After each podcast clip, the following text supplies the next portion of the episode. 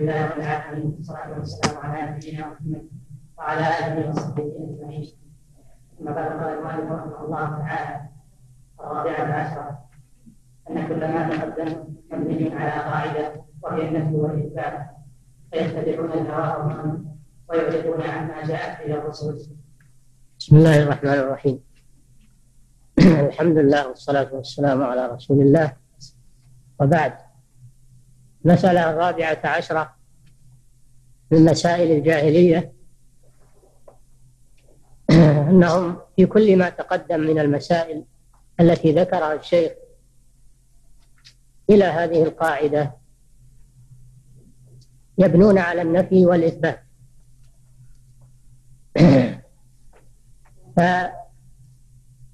فينفون ما أثبته الله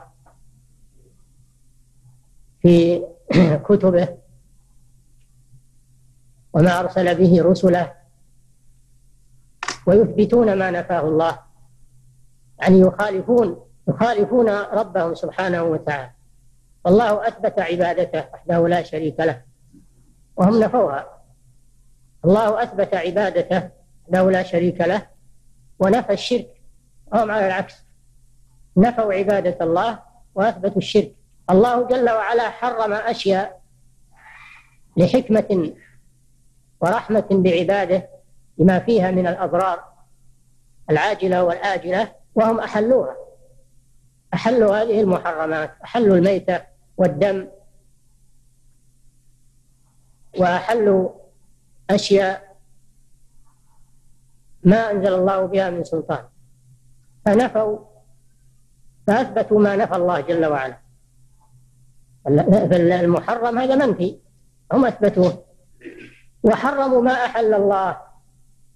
حرموا ما أحل الله من بهيمة الأنعام سيبوها لأصنامهم جعلوا الحوامي والبحائر والسوائب وبعض الزروع قالوا هذه أنعام وحرث حي يعني محرم لا يطعمها إلا من نشاء بزعم وأنعام حرمت ظهورها وأنعام لا يذكرون اسم الله عليه شراء عليه سبحانه ولهذا قال سبحانه يا أيها الذين آمنوا لا تحرموا طيبات ما أحل الله لكم ولا تعتدوا والاعتداء هو استحلال ما حرم الله سبحانه وتعالى فهم على العكس مما شرعه الله سبحانه وتعالى ينفون ما أثبت ويثبتون ما نفى وما هو مستندهم في ذلك أحد أمرين إما الهوى وإما اتباع الظن فاليهود عندهم علم عندهم علم لكنهم اتبعوا أهواءهم ولم يتبعوا العلم الذي معهم فاتباع الهوى يكون ممن عنده علم واتباع الظن يكون من الجاهل الذي يتبع ما استحسنه أو أملاه عليه عقله أو وجد الناس عليه من غير دليل ومن غير برهان هذا اتباع الظن والله نهى عن اتباع الهوى واتباع الظن قال جل وعلا وما لهم بذلك من علم إن يتبعون إلا الظن وما تهوى الأنفس فأهل اتباع الهوى هؤلاء يخالفون ما عندهم من العلم لأن ما جاء لأن ما يخالف أهواءهم يرفضونه وما وافق أهواءهم من الوحي أخذوا به فهم لا يأخذون إلا ما تهواه أنفسهم أفكلما جاءكم رسول بما لا تهوى أنفسكم فريقا كذبتم وفريقا تقتلون فهم لا يأخذون من العلم الذي معهم إلا ما يوافق أهواءهم ورغباتهم وأما ما يخالف أهواءهم ورغباتهم فإنهم يضربون به أرض الحائط وإن كان وحيا من الله سبحانه وتعالى وهذه وهذه مسألة لا تزال في الناس فالذين أعرضوا فالذين أعرضوا عن الحق الآن بعد بعثة النبي صلى الله عليه وسلم هم على هذه الخصلة من خصال الجاهلية وهم بين فريقين إما متبع لهواه عنده علم ولكنه لا يأخذ من علمه إلا ما وافق هواه وإما جهال يتبعون ما يظنونه حقا وخيرا بدون دليل وحسن النية وحسن المقصد ومحبة الخير كل هذا لا يكفي لا بد من اتباع الدليل فحسن النية لا يبرر الخطأ ولا يبرر العمل بالبدع والخرافات المحدثات لا بد من دليل من الكتاب والسنة فهذه فهذه المسألة مسألة عظيمة من مسائل الجاهلية لا يزال عليها من هذه الأمة من يتبع هواه أو يتبع الظن ولم يسلم منها إلا من اتبع الرسول صلى الله عليه وسلم فيما جاء به سواء وافق هواه ورغبته أو خالفه هذا هو الإيمان الاتباع بدون تدخل وما يخالف هواك اليوم تكون عاقبته لك في المستقبل حتى وإن خالف هواك الآن وكرهته كراهة نفسية كتب عليكم القتال وهو كره لكم عسى أن تكرهوا خيرا وهو خير لكم وعسى أن تحبوا شيئا وهو شر لكم فإن كرهتموهن فعسى أن تكرهوا شيئا ويجعل الله فيه خيرا كثيرا فالعاقبة حميدة لمن اتبع الحق وإن خالف هواه ورغبته فإنه يعلم أن ما عند الله خير وأبقى هذا هو المؤمن أما الإنسان اللي ما يأخذ إلا ما يوافق هواه ورغبته تخير ما كان لمؤمن ولا مؤمنة إذا قضى الله ورسوله أمرا أن يكون لهم الخيرة من أمره ومن يعص الله ورسوله فقد ضل ضلالا مبينا فالواجب على من اتبع على من تبين له الحق أن يعمل به سواء يوافق هواه أو يخالف هواه أما الذين يتخيرون فيأخذون ما يوافق رغباتهم ويأخذون ما يخالف رغباتهم فهؤلاء ليسوا بمؤمنين هؤلاء ليسوا بمؤمنين ولا ينفعهم ما وافقوا فيه الحق الذي يتبع أهواءهم لا ينفعهم ذلك لأنه ليس عن إيمان وإنما هو عن شهوة ورغبة نعم الخامسة عشر اعتذارهم عن اتباع ما آتاهم الله بعدم الفهم كقولهم قلوبنا ظلم وقولهم يا وقولهم يا شعيب كثيرا مما تقول فاعتذرهم الله وبين أن ذلك بسبب القطع على قلوبهم وأن القطع بسبب كفرهم. خامسة عشرة اعتذارهم عن قبول الحق بعدم الفهم هذه مصيبة لا تزال تتكرر مأساتها إلى الآن يدعون عدم الفهم وأنهم معذورون مع أنهم بلغتهم الحجة وبلغهم الوحي لكن يقولون ما فهمنا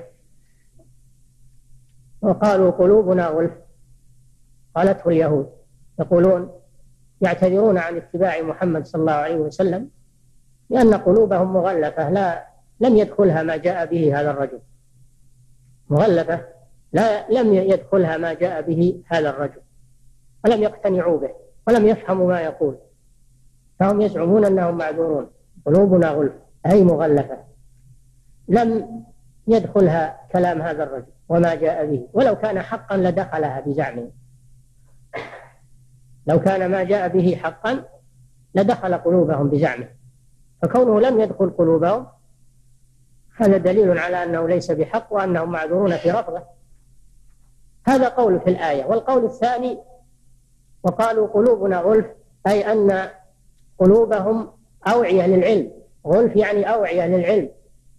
فلو كان ما جاء به هذا الرجل محمد صلى الله عليه وسلم حقا لقبلته قلوبهم لأن قلوبهم أوعية للعلم تقبل العلم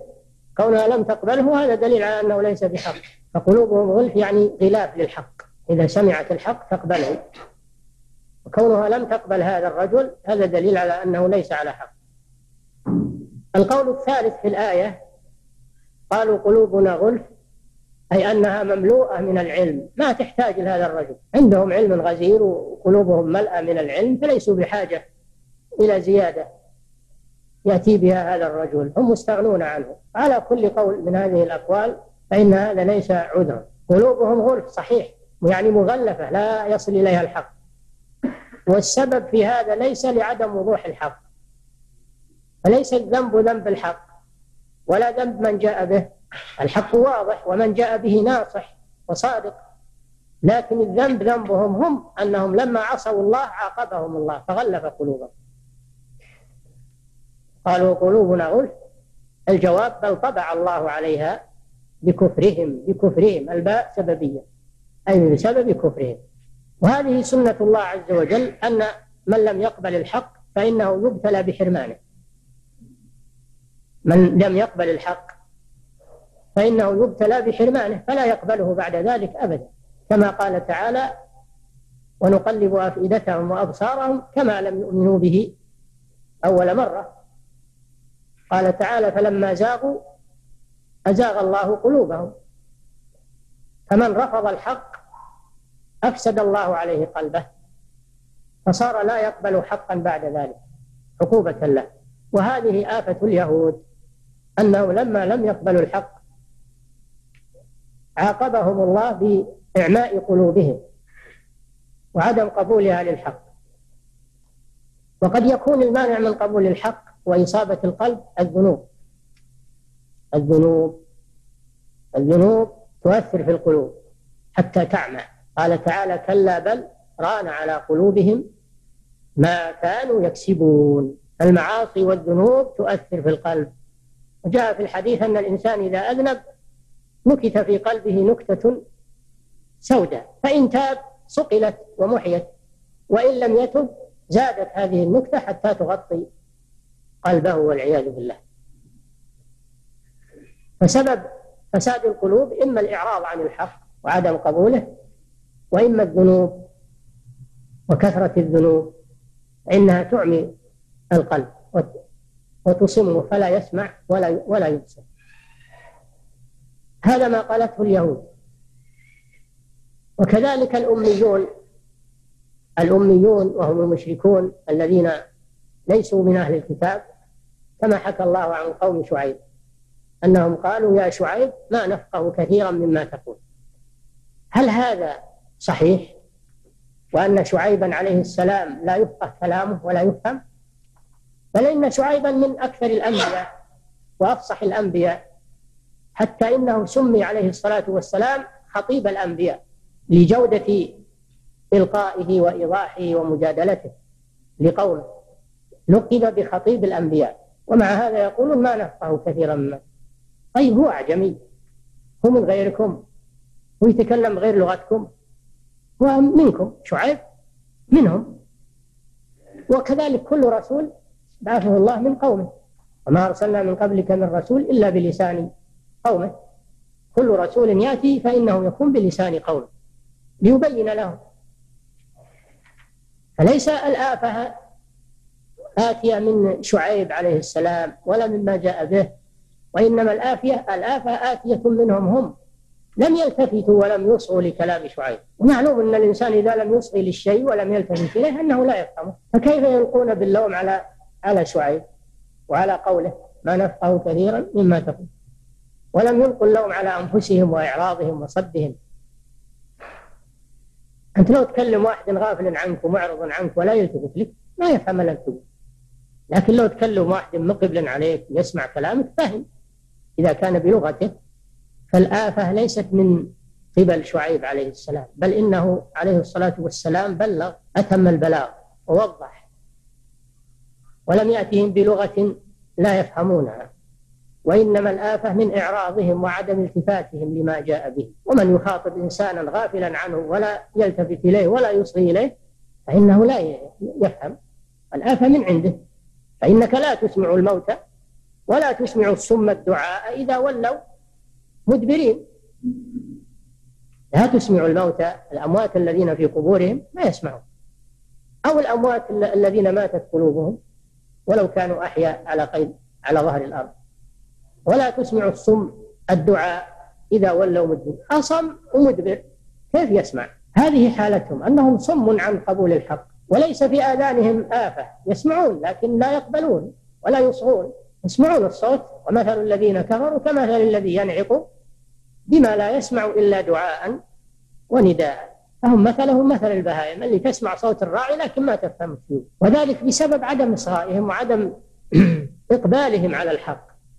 هذه هي الآفة الآفة منهم ومع هذا يلقونها على الأنبياء يلقونها على الأنبياء قالوا لمحمد قلوبنا غلف قالته اليهود وقال المشركون لشعيب ما نفقه كثيرا مما تقول يعتبرون هذا عذرا لهم وهو ليس بعذر لأن عدم فقههم وعدم فهمهم هو عدم الإصغاء فلما لم يصغوا ولم يقبلوا لم يصل الحق إلى قلوبهم وحرمهم الله جل وعلا من قبول الحق بعد ذلك عقوبة لهم وهذه عقوبة شديدة يخشى الإنسان منها أنه إذا رد الحق ولم يقبله ولم يعمل به أنه يصاب بفساد القلب والعياذ بالله وعمل بصيرة الآن نفس هذه الفتنة الذين يعبدون القبور والأضرحة يقولون والله احنا ما ما ما درينا ما فهمنا أن, إن هذا ما يجوز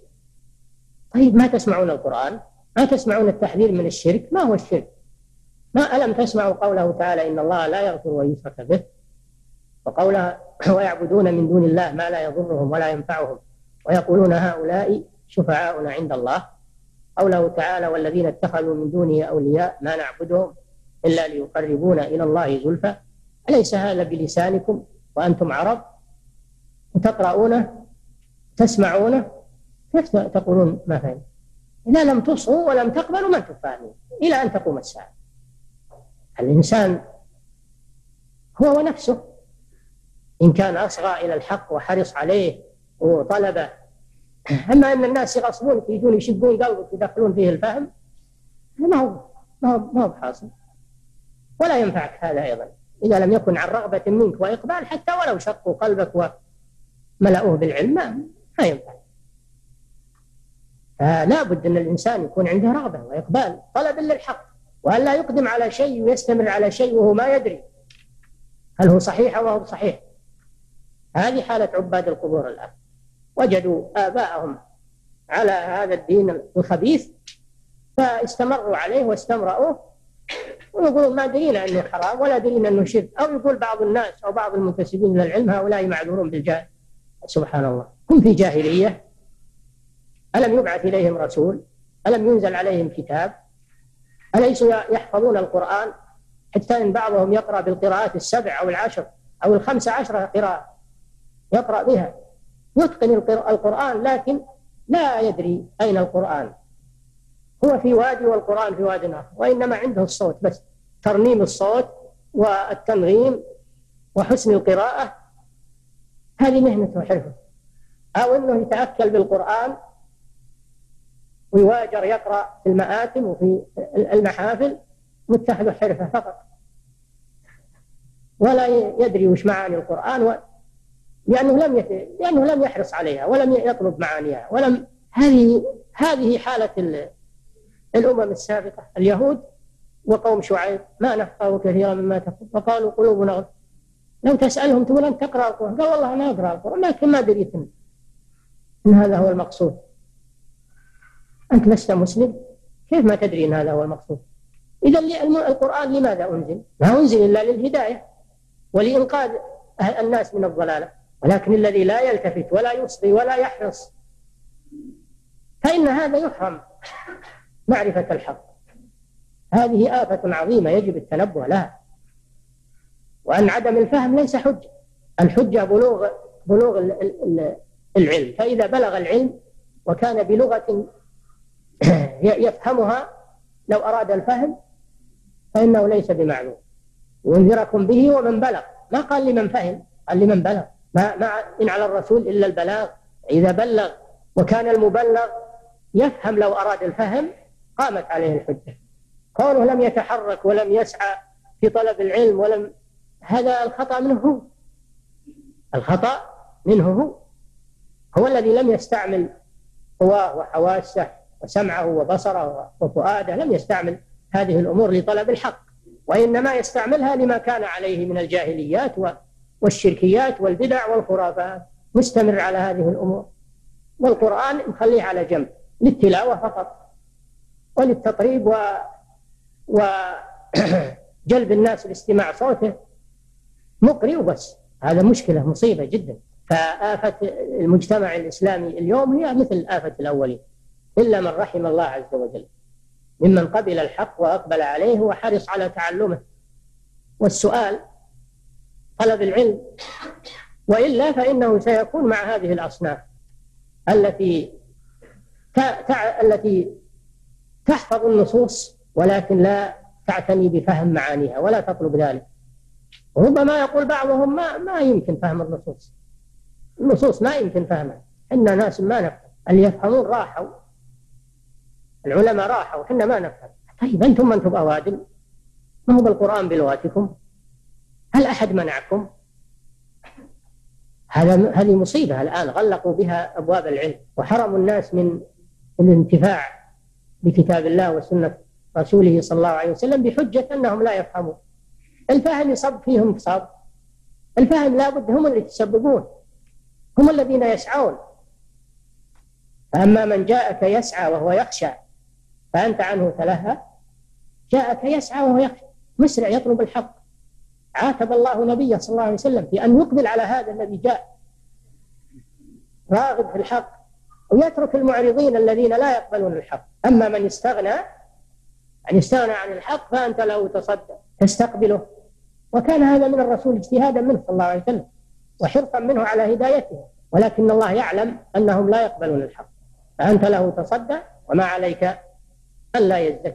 وأما من جاءك يسعى وهو يخشى فأنت عنه تنهى فرق بين هذا وهذا فالمقبل الراغب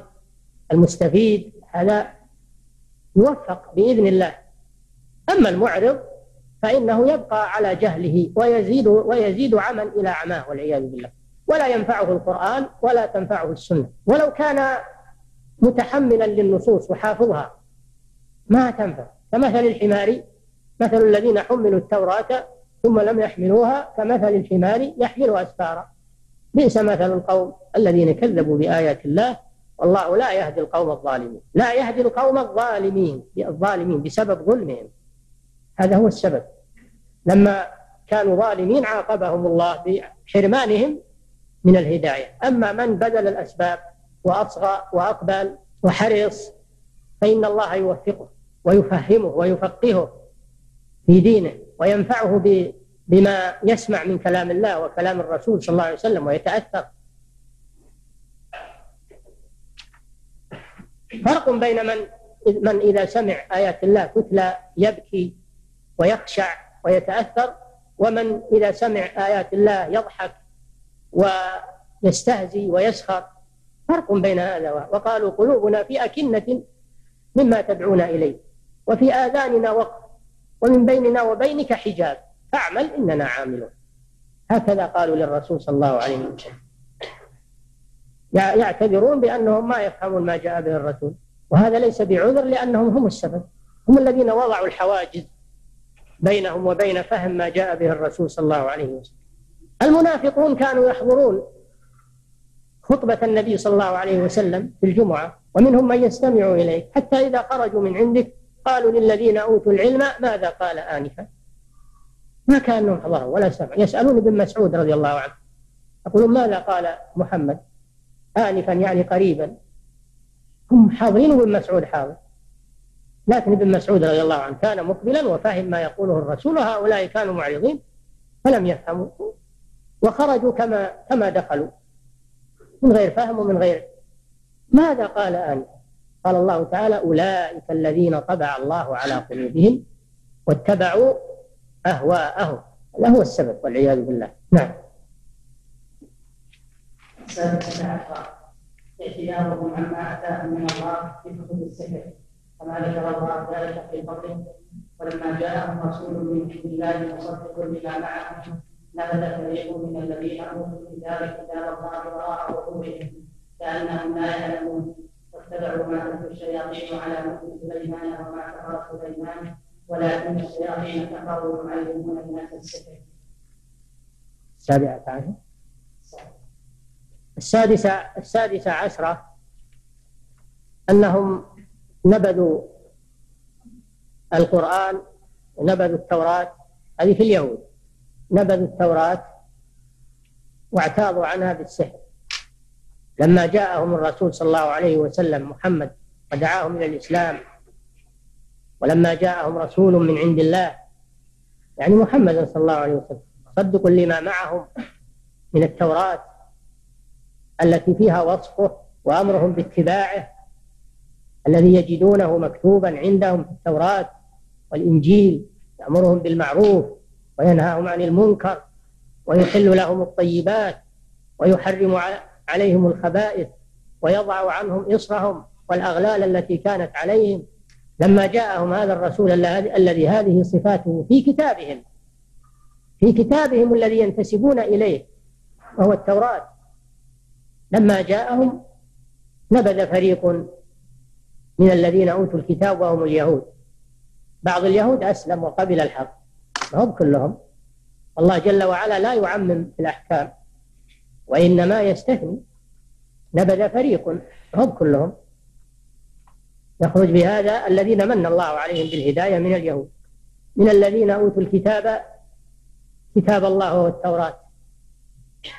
قالوا أبدا ما في التوراة وصف لهذا الرسول وجحدوا ذلك وأنكروه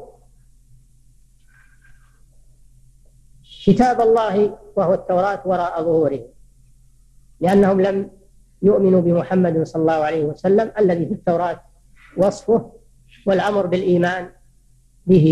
نبد التوراة وراء ظهورهم كيف نبذوا التوراة وراء ظهورهم؟ لأنهم لم يعملوا بها ومن لم يعمل بكتاب الله فقد نبذه وراء ظهره وإن كان على رأسه وإن كان أمامه وإن كان يعظمه ويرفع فوق رأسه هو نبذه وإن كان يكتبه بماء الذهب هذا ليس احتراما للكتاب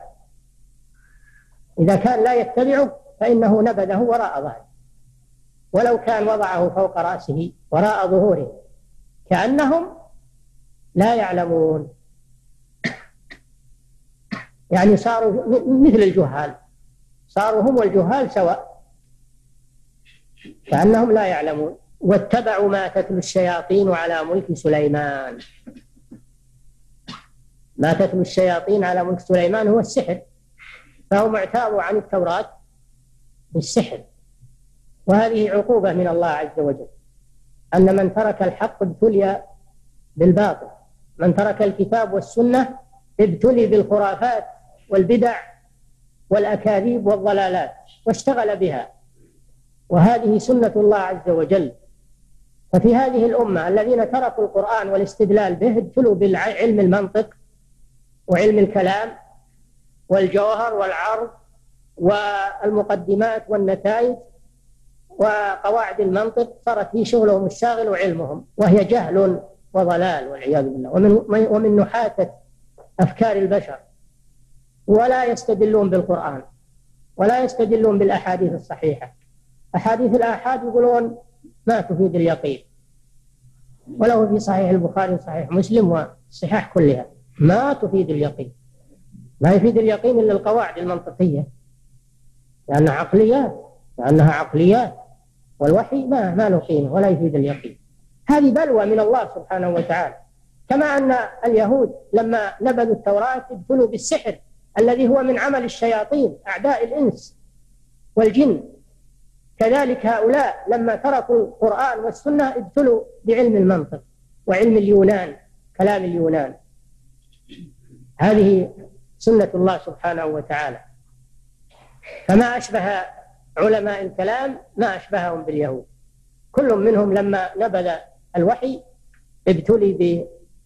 بضده والاشتغال بما لا ينفعه ولا يفيده هؤلاء اشتغلوا بالسحر وهؤلاء اشتغلوا بالمنطق وعلم الكلام وقواعد اليونان وأئمتهم هم الفلاسفة أئمتهم الفلاسفة بدلا من الاهتمام بالرسل عليهم الصلاة والسلام ولهذا يقول الشاعر تخذتم تخذتم علوم الغرب وحيا كأن كأنكم كأنما اتخذتم علوم الغرب وحيا كأنما فلاسفة اليونان هم أنبياؤكم كأنما فلاسفة اليونان هم أنبياؤكم فأنبياء هؤلاء هم فلاسفة اليونان تركوا وحي الرحمن الذي هو النور والهداية ومعنى قوله تعالى واتبعوا ما تتلو الشياطين أي اليهود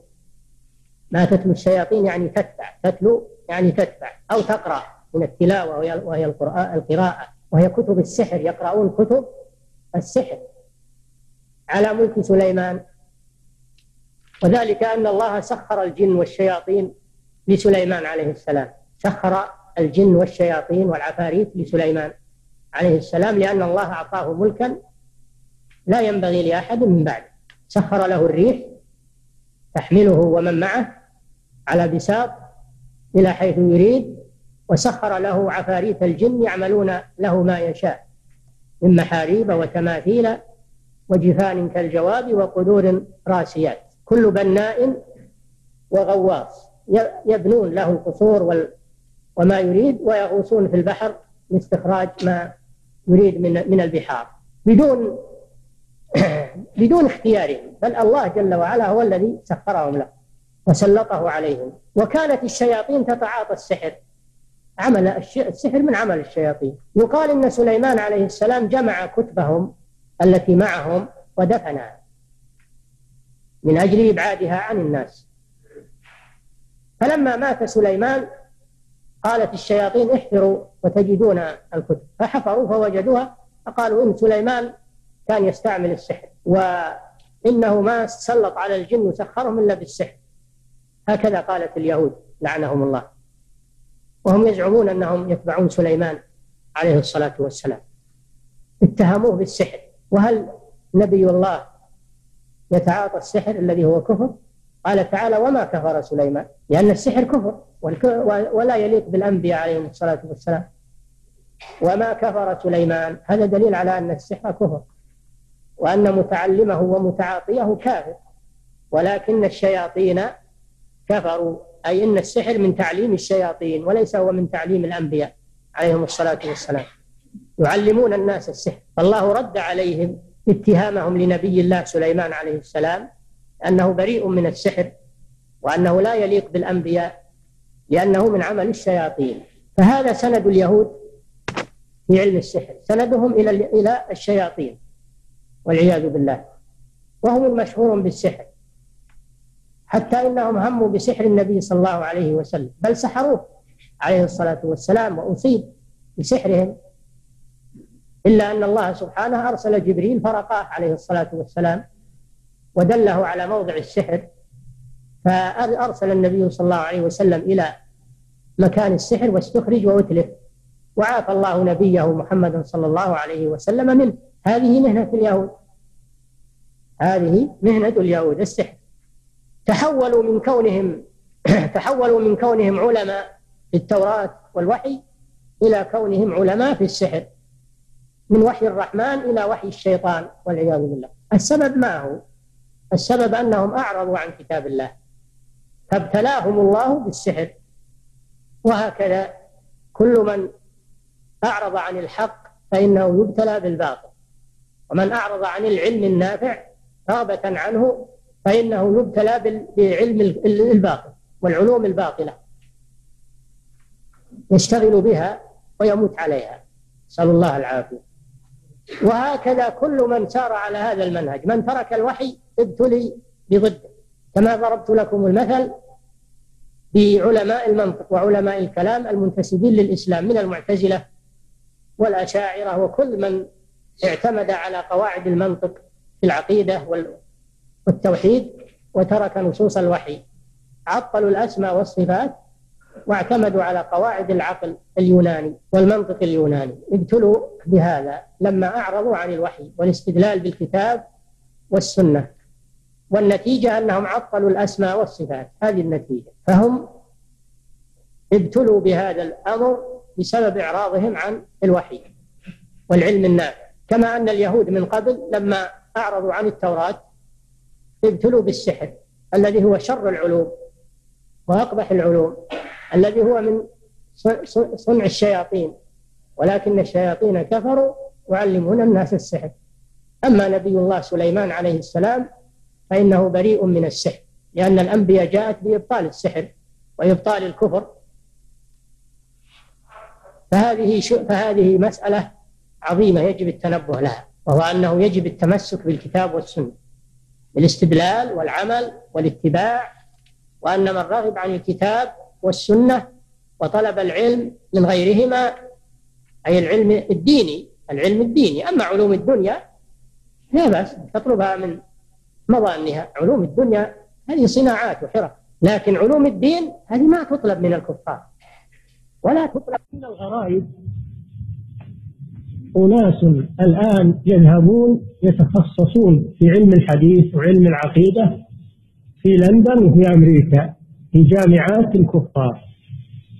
يتخصصون بعلوم التفسير وعلوم الحديث وعلوم العقيدة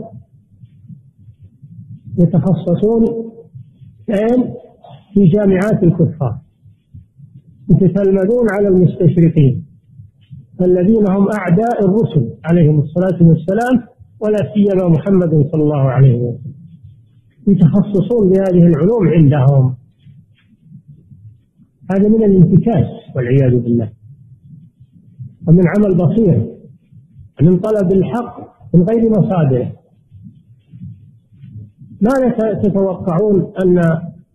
اليهود والنصارى يعلمون أبناءنا في العقيدة أو يعلمونهم في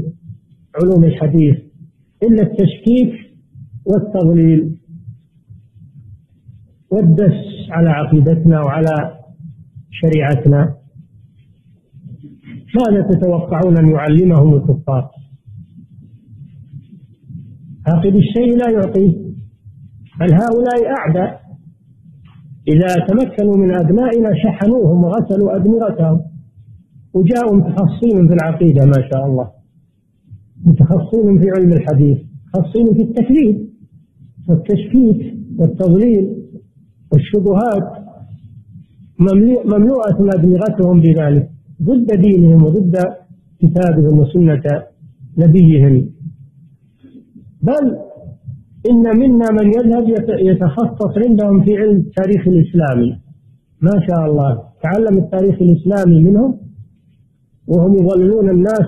يكذبون في تاريخ المسلمين ويدسون فيه الكذب والزور ويقلبونه فلا يجوز أبدا هذا من الانتكاس وهذا تابع لهذه لهذه المسألة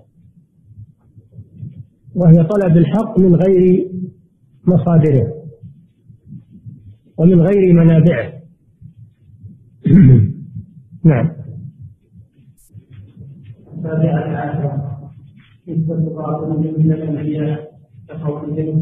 وما كفر سليمان وقوله وما وقوله ما كان يهوديا ولا السابعة عشرة من مسائل الجاهلية نسبتهم الباطل إلى الأنبياء كما نسبت اليهود السحر إلى سليمان نسبته إلى سليمان وهو منه بريء عليه الصلاة والسلام وكما قالت اليهود إن إبراهيم كان يهوديا وقالت النصارى إن إن إبراهيم كان نصرانيا يقولون إن, إن إبراهيم اليهود تدعي أنه يهودي أنه على دين اليهود والنصارى تدعي أنه على دين النصارى ما شاء الله ايش بين إبراهيم وبين اليهود وبين النصارى من الفارق الزمن مئات السنين بينهم مئات السنين هل مثل واحد سئل عن ابن القيم قال ابن القيم وهابي نعم ابن القيم وهابي ما بين ابن القيم وبين الشيخ ابن عبد الوهاب مسافات زمنية بعيدة هؤلاء اليهود يقولون أن إبراهيم كان يهودي الله جل وعلا يقول وما أنزلت التوراة والإنجيل إلا من بعده أفلا تعقلون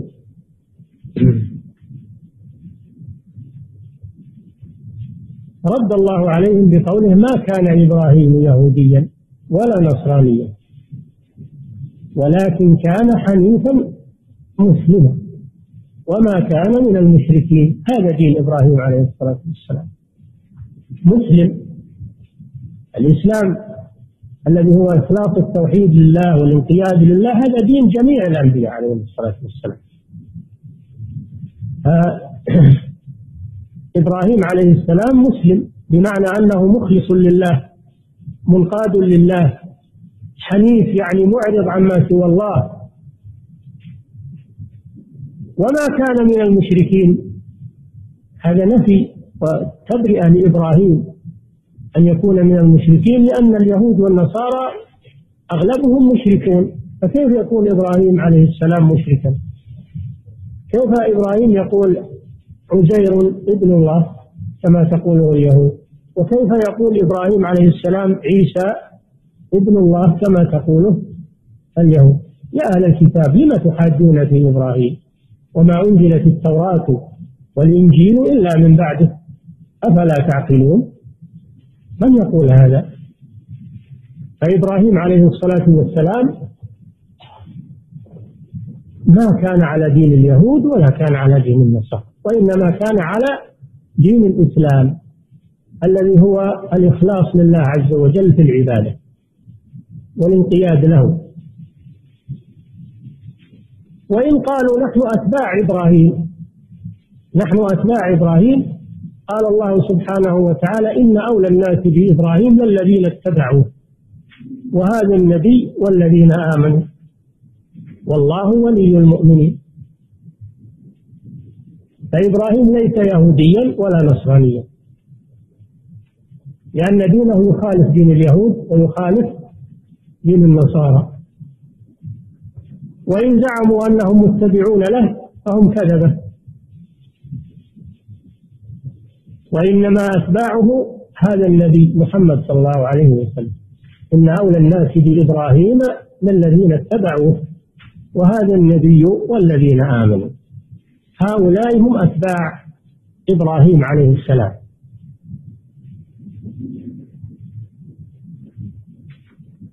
الآن يوجد ملحد يقال له جارودي وجيه جارودي فرنسي ادعى الإسلام وانتكس والعياذ بالله وتبين وتبين مقصده أنه لم يسلم وإنما خادع فصار يقول للناس ارجعوا إلى دين إبراهيم اتركوا الأديان هذه كلها وارجعوا إلى دين إبراهيم وهو قصده إن المسلمين يتركون دينهم يرجعون إلى دين اليهود والنصارى لأن دين اليهود والنصارى بزعمه هو دين إبراهيم لأنه يهودي هو أصله ثم صار شيوعي ثم ادعى أنه مسلم هذه دعواه الآن يقول ارجعوا إلى دين إبراهيم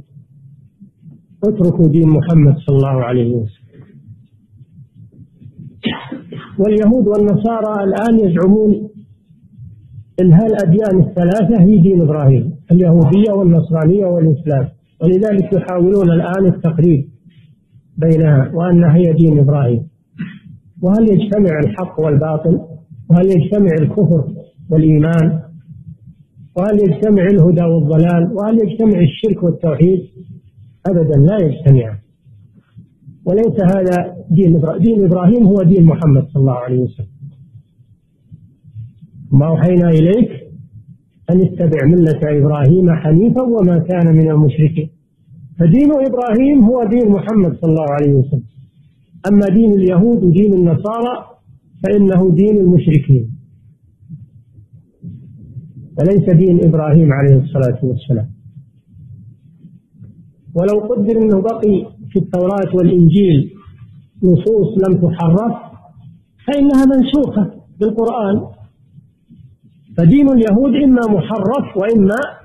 منسوخ فلا يجوز البقاء على دين اليهود ولا دين النصارى ولهذا يلبسون على الناس الآن تركوا التسمي باليهود صاروا يتسمون بإسرائيل وإسرائيل نبي الله عليه الصلاة والسلام إسحاق آه، إسرائيل هو يعقوب يعقوب ابن إسحاق ابن إبراهيم عليهم الصلاة والسلام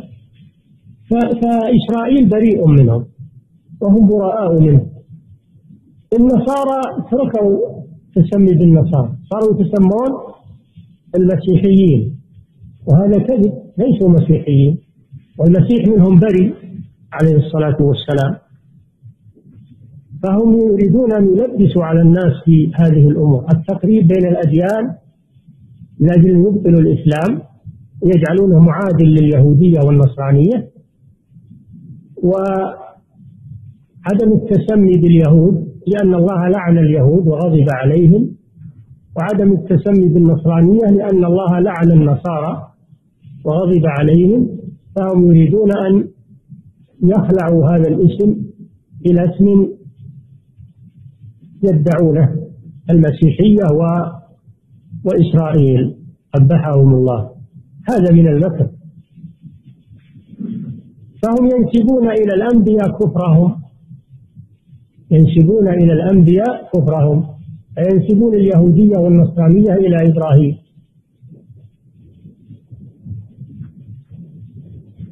وينسبون السحر إلى إلى سليمان ابن داود عليهم الصلاة والسلام من أجل أن يزكوا علومهم وباطلهم ويقولون هذا علم نبي السحر علم نبي مع أنه علم شياطين وعلم الأنبياء وعلم الشياطين يتضادان قال الله تعالى وما تنزلت به الشياطين يعني الوحي وما ينبغي لهم وما يستطيعون إنهم عن السمع لمعزولون ففرق بين دين الأنبياء ودين الشياطين فهم يريدون التلبيس على الناس بهذه الأمور أم تقولون إن إبراهيم وإسماعيل وإسحاق ويعقوب والأسباط كانوا هودا أو نصارى قل أنتم أعلم أم الله ومن أظلم ممن كتم شهادة عنده من الله وما الله بغافل عما تعملون هكذا اليهود والنصارى ينسبون كفرهم وشركهم إلى الأنبياء وسحرهم إلى الأنبياء وهم بريئون منهم كل البراءة والحمد لله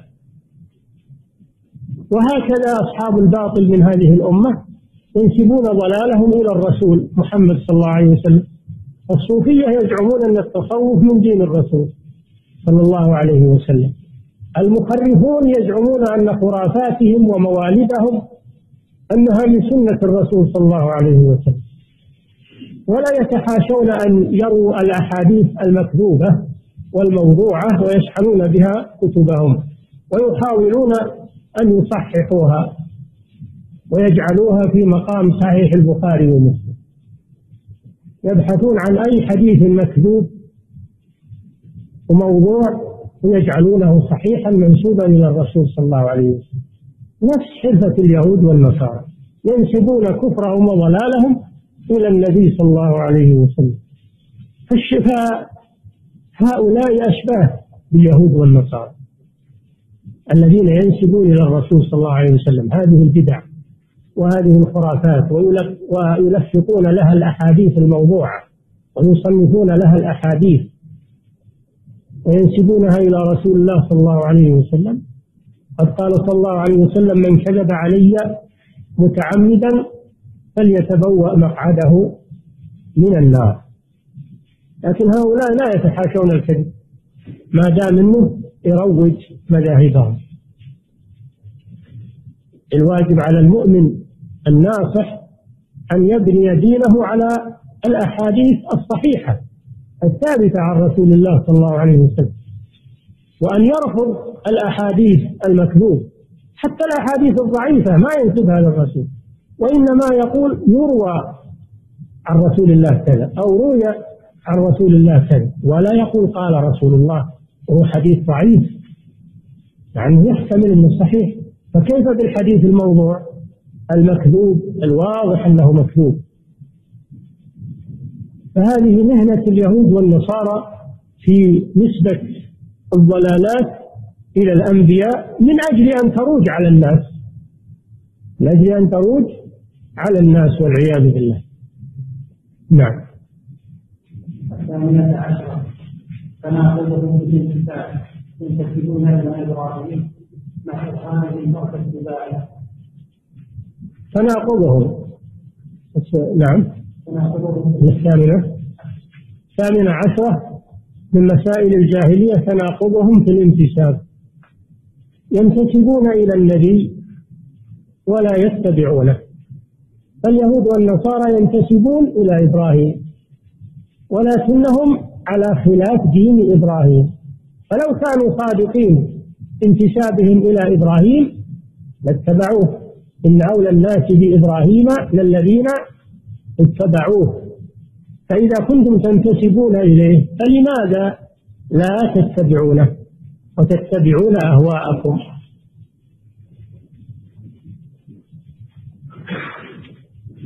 لماذا ولما ادعوا أنهم يتبعون إبراهيم تحداهم الله بقوله تعالى إن أول بيت وضع للناس للذي ببكة هم لا يؤمنون بالمسجد الحرام ولا بالكعبة الله أخبر أن الكعبة هي بيت إبراهيم وهو الذي بناها إبراهيم هو الذي بناها عليه الصلاة والسلام إن أول بيت وضع للناس للذي ببكة إذا كنتم أتباع إبراهيم ف هذا البيت هو الذي بناه إبراهيم عليه السلام فلماذا لا تحجون إليه ولماذا لا تستقبلونه في صلاتكم إن أول بيت وضع للناس الى الذي ببكة مباركة وهدى للعالمين فيه آيات بينات مقام إبراهيم إلى قوله تعالى ولله على الناس حج البيت من استطاع إليه سبيلا فعلامة أنهم ليسوا على دين إبراهيم أنهم لا يحجون هذا البيت وحجه من ملة إبراهيم عليه الصلاة والسلام ولله على الناس حج البيت من استطاع إليه سبيلا ومن كفر فإن الله غني عن العالمين فلما أبوا أن يحجوا صاروا كافرين بانتسابهم إلى إبراهيم وكاذبين في انتسابهم إلى إبراهيم عليه الصلاة والسلام فهذا من التناقض أن ينتسب الإنسان إلى النبي ولا يتم وهذا موجود في ظلال هذه الأمة ينتسبون إلى النبي وإلى الإسلام ولكن في التطبيق والاتباع يتبعون غير الرسول صلى الله عليه وسلم يتبعون شيوخهم وقادتهم ومن يعظمونهم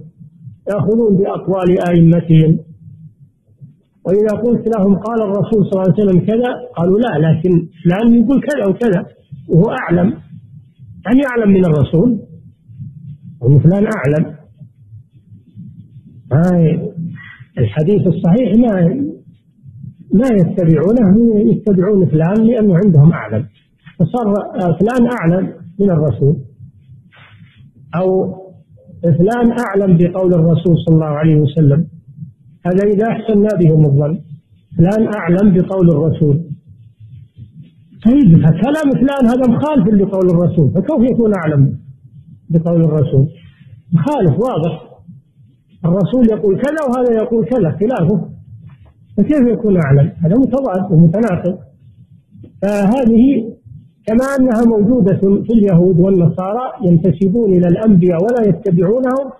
كذلك في بعض المسلمين كثير من الفرق الضالة ينتسبون إلى الرسول صلى الله عليه وسلم وإلى الإسلام لكن عند العمل والتطبيق لا يعملون بسنة الرسول صلى الله عليه وسلم ولا يعملون بما جاء به فهذا تناقض بين الانتساب وبين العمل والحقيقة هذه مسألة خطيرة جدا وهي واقعة في الناس ليست خاصة باليهود والنصارى بل هي موجودة في أشباههم من هذه الأمة نعم you. نعم.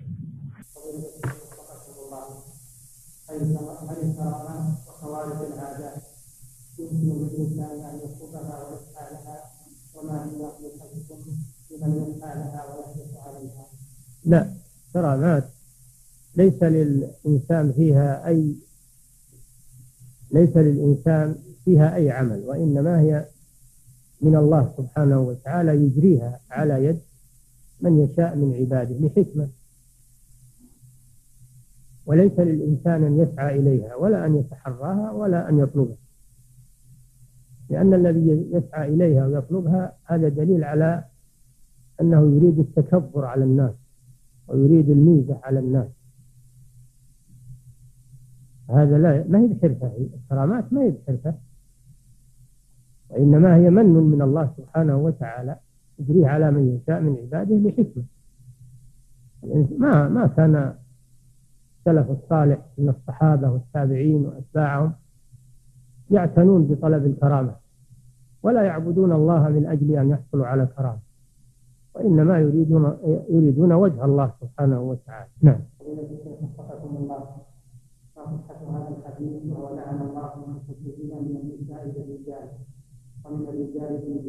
وهل يكون التصديق وهل يؤخذ التصديق من هذا الحديث؟ نعم حديث صحيح لعن الله المتشبهين من الرجال بالنساء والمتشبهات من النساء بالرجال حديث صحيح وهو يدل على أن التشبه كبير تشبه أحد الجنسين بالآخر كبيرة من كبائر الذنوب نعم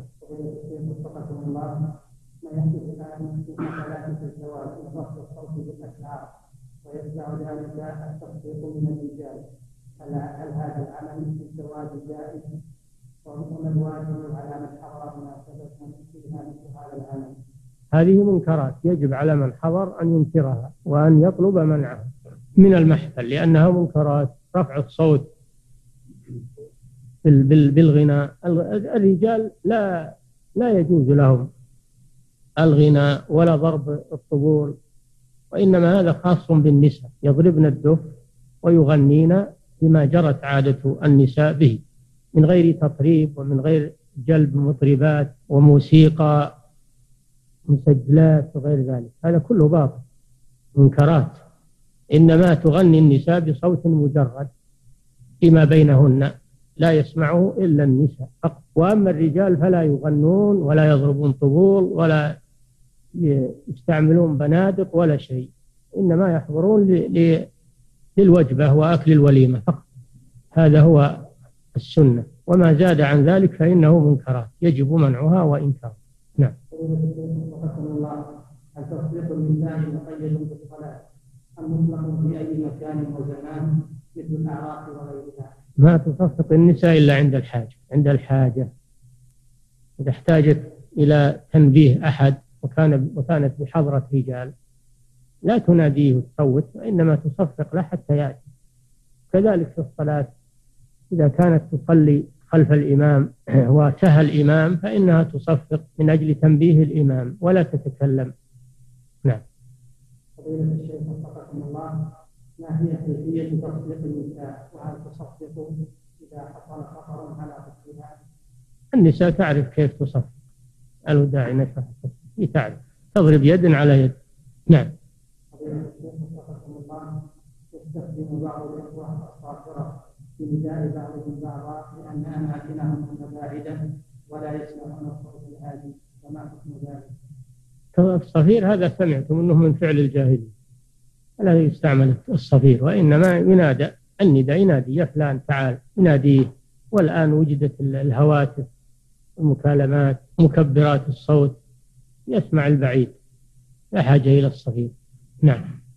الله يجوز لطالب العلم المبتدئ أن يرد قولا للإمام أحمد أو الشافعي مثلا بظاهر حديث بظاهر حديث رسول الله صلى الله عليه وسلم من قبل أن يعرف لماذا لم يأخذ الإمام بهذا الحديث لا ما يجوز للمبتدئ ما يجوز للمبتدئ أنه يتدخل في كلام العلماء هذا إنما هو للعلماء العلماء المتمكنين هم الذين ينظرون في أقوال الأئمة ويزنونها بالأدلة أما المبتدي فهذا لا يجوز له أن يتدخل لأنه ليس عنده علم قد يستنكر شيئا صحيحا وقد يصحح شيئا غير صحيح المبتدي يتعلم أولا فإذا وصل إلى مرتبة العلماء هناك آه، له حق النظر نعم الشيخ وفقكم في بلادنا بعض الناس المنتسبين إلى الدين يقيمون الضعفاء والفقراء من أماكنهم إذا كان يوم الدين ليجلسوا عليها الفضلاء فهل هذا يجوز؟ هذا لا يجوز من سبق إلى مكان خصوصا في المسجد أو في مجالس العلم في مجالس العلم أو في المسجد من سبق إلى مكان فهو أحق به لا يجوز إقامته وكان ابن عمر إذا دخل المجلس وقام له أحد لم يجلس في مكانه ويأبى أن يجلس في مكانه مع أنه هو اللي قام له اختياره وهو اللي يحب أنه يجلس في مكانه ومع هذا يمتنع رضي الله عنه من الجلوس في مكان أحد يقوم له وإنما يجلس حيث ينتهي به المجلس نعم فضيلة الشيخ وفقكم الله إن احتاج العالم أو الداعي إلى تخصيص وقت لفقراء القوم دون ضعفائهم فهل هذا يدخل في النهي؟ نعم يدخل في النهي العالم يفتح المجال يفتح المجلس لكل طالب حق ولا يمنع أحد هذا هو إنما إذا كان الأمر في شيء خاص مشورة خاصة أو مسائل خاصة لا بأس المسائل الخاصة هذه لا بأس أو الأشياء السرية لكن الأشياء العلنية والعلم العلم ما هو سري العلم علني فيفتح له المساجد والمدارس وال... ومن أراد أن ينتفع ويستفيد فإنه يحفظ نعم فضيلة الشيخ وفقكم الله حديث الذبابة وإنكاره من العالم أبو الأعلى الموجود وهو له باع في نشر العقيدة فهل ينكر كتبه وأحاديثه وإنكاره حديث رسول الله صلى الله عليه وسلم ما علمنا أن أبا الأعلى الموجود رحمه الله له باع في نشر العقيدة وإنما له باع في نشر مذهب الإخوان المسلمين وكتبه كلها في هذا الموضوع ولا علمنا أن له باع في نشر العقيدة والدعوة إلى التوحيد وإنكار الشرك ما علمنا هذا نعم فضيلة الشيخ وفقكم الله يوجد في تفسير الجلالين أن معنى الرحمة هي إرادة الخير بأهله هل هذا المعنى خاطئ؟ نعم هذا خطأ 100% ليس معنى الرحمة إرادة الخير وإنما الرحمة على بابها على بابها لا تؤول بإرادة الخير نعم لكن من آثارها من آثار الرحمة حصول الخير فانظر إلى آثار رحمة الله كيف يحيي الأرض بعد موتها فهذا من آثار رحمة الله نعم إذا رحم الله عباده أنزل المطر فانتفعوا به ونبتت آه الأعشاب وحيت الأرض هذا من آثار رحمة الله نعم في ظلال القرآن بالنصوص هل يعتبر مرجعا أصيلا في التفسير؟ ليس مرجعا أصيلا في التفسير، المراجع الأصيلة تفسير ابن جرير، تفسير ابن كثير، تفسير ابن عطية وتفسير البغوي، التفاسير الأولى التي تفسر القرآن ب بأنواع التفسير الأربعة أو الخمسة تفسير القرآن بالقرآن تفسير القرآن بالسنة تفسير القرآن بأقوال الصحابة تفسير القرآن بمقتضى اللغة التي نزل بها هذا هذا الذي يفسر به القرآن ويرجع إلى الكتب القديمة هي المراجع الموثوق ويحذر من كتب المعتزلة وكتب أهل التأويل وإنما يؤخذ منها ما يوافق الحق فقط كذلك تفسير سيد قطب يؤخذ منه ما يوافق الحق فقط أما ما خالف الحق فإنه يرد ولا يقبل نعم وهو ليس متخصصا في التفسير المعروف عنه رحمه الله أنه أديب تخصص في الأدب وصاحب قلم في الأدب ما هو من من المتخصصين في التفسير نعم حتى يرجع إلى كلامه ويعتمد نعم ما راي فضيلتكم في حضور النساء الى مجالس العلم وهل يمكننا استدعاء زوجاتنا واهلنا الى هذا المجلس المبارك؟ حضور النساء الى مجالس العلم وحضورهن صلاه الجماعه لا مانع منه ويكن منفردات عن الرجال ومستورات لا باس بذلك واما اصطحاب وانتم ادرى بهذا اذا كان ترون ان هذا فيه مصلحه لهن فلا مانع من ذلك نعم يجوز الخروج من المسجد بعد الأذان إلى مسجد آخر لحضور محاضرة بعد الصلاة إذا كان لغرض صحيح لا على موعد مع أحد أو أنت إمام مسجد تروح تصلي بجماعة أو فيه درس أو محاضرة تبي تستفيد ما في مانع هذا لغرض صحيح نعم قضية الشيخ وفقكم الله ما هو ردكم على من يحتج بالقدر على فعل المعصية القدر لا يحتج به على فعل المعصية المعصية يجب التوبة منها ولا يبررها الإنسان ويقول هذا قدر بل يجب عليه التوبة والاستغفار وإنما يحتج بالقدر على فعل المعصية عند الجبرية من الجهمية وغيرهم أهل الضلال هم اللي يحتجون بالقدر على المعاصي وأهل الجاهلية أيضا يقولون لو شاء الرحمن ما عبدناه يحتجون على عبادتهم للأصنام لأن الله أرادها ولو لم يردها ما منعنا لمنعنا منها هم يحتجون على جواز عبادة الأصنام بالقدر الذي يحتج بالقدر هذا على طريقة أهل الجاهلية يحتج به على المعاصي إنما يحتج بالقدر على المصائب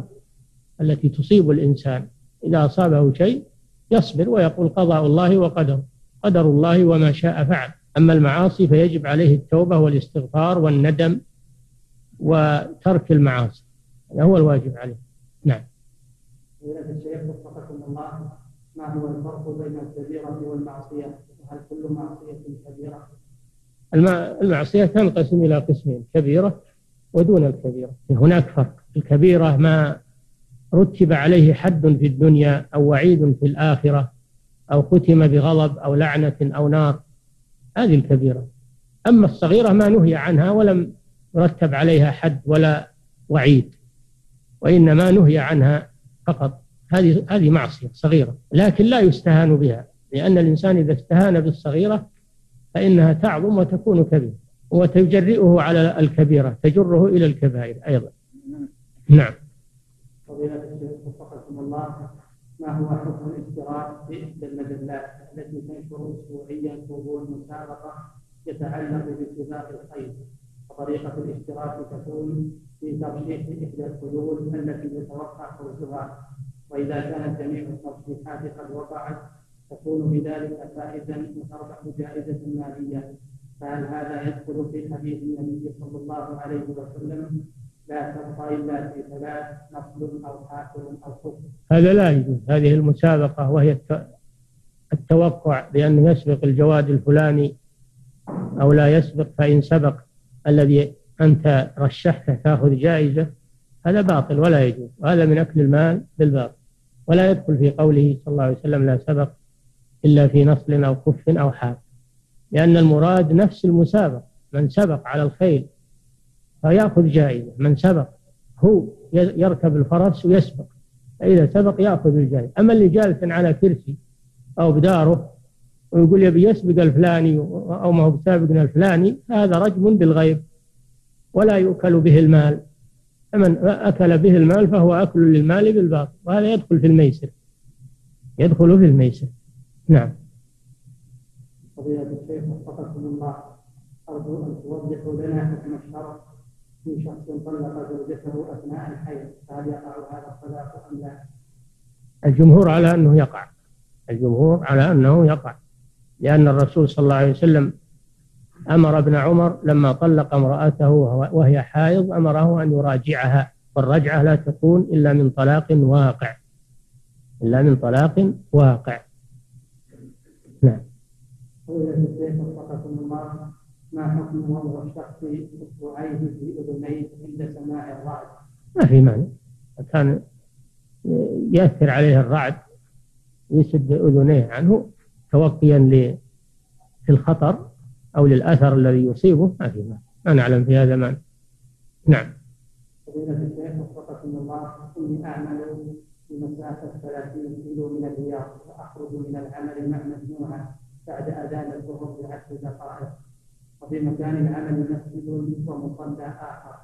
هل يجوز لنا نحن المجموعة أن نصلي في هذا المصلى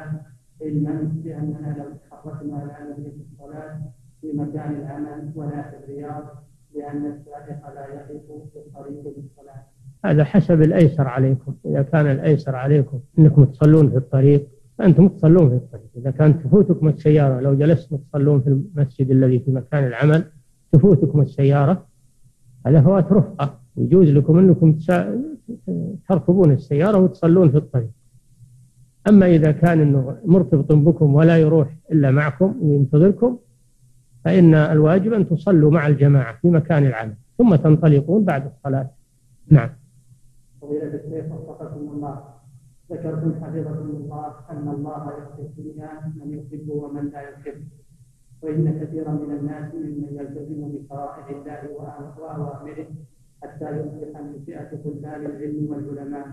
فيأخذ العلم والعلم ومع ذلك تجد بعضهم من أكثر الناس انتكاسة وبعضهم والعياذ بالله يخرج عن هذا الدين ويلحد به ويلحد به فهؤلاء من أي فئة؟ وهل نستطيع أن نحكم على أهل العلم أنهم ممن اختصهم الله بمحبته كما ليس إعطاء العلم إعطاء للدين فقد يعطى العلم ابتلاء وامتحان وفتنة فليس إعطاء العلم من إعطاء الدين إلا إذا عمل به إذا عمل به فإنه نعمة أما مجرد إعطاء العلم فالعلم أعطيه اليهود وهم شر الخلق حجة عليهم إقامة للحجة عليهم فليس مجرد إعطاء العلم دليل على كرامة الإنسان وإنما قد يعطى العلم لإقامة الحجة عليه ومن أجل الفتنة والله تعالى أعلم وصلى الله وسلم على نبينا محمد